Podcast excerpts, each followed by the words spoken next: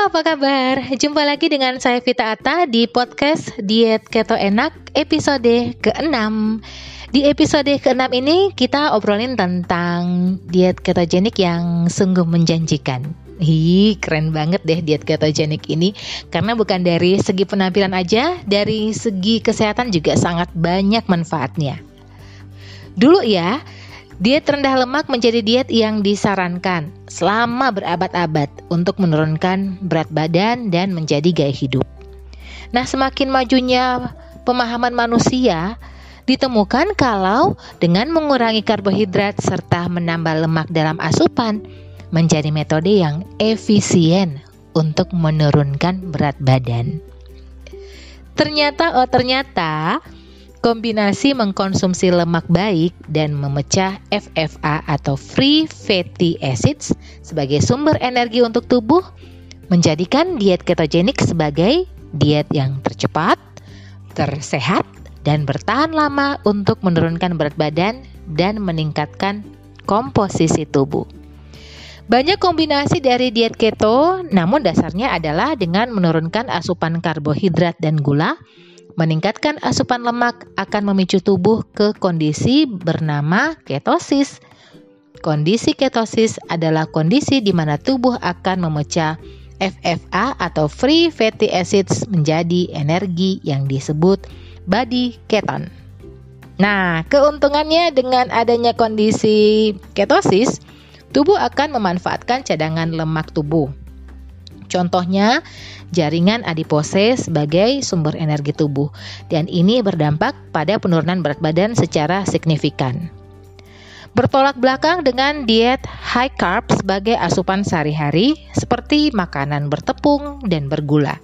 Konten ini akan dipaksa menjadi sumber energi utama sementara lemak yang bernutrisi itu akan tetap tersimpan di dalam tubuh kita.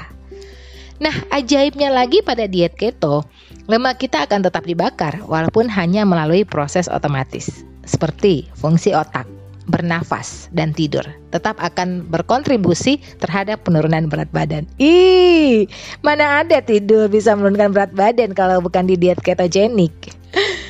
Temuan ilmuwan terbaru nih diketahui bahwa produksi keton akan mengontrol hormon yang menekan rasa lapar ke level optimal. Lemak adalah salah satu organ endokrin yang paling aktif mensekresikan atau melepaskan hormon ke aliran darah. Leptin sebagai hormon kunci yang dilepaskan lemak akan mengirimkan sinyal ke otak bahwa konsumsi nutrisi telah cukup dan makan boleh dihentikan. Kondisi berbeda pada orang yang berat badannya berlebih di mana hormon mengalami kondisi tidak seimbang. Otak khususnya hipotalamus menjadi resisten terhadap leptin sehingga otak tetap menganggap perut tidak kenyang dan rasa lapar akan selalu muncul. Hal ini akan diatasi kalau kamu melakukan diet ketogenik ala diet keto enak.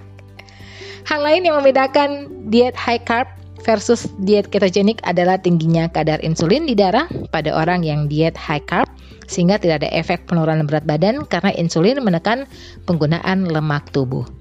So, kesimpulannya, diet keto akan mempromosikan penggunaan lemak tubuh sebagai sumber energi tubuh ketimbang glukosa.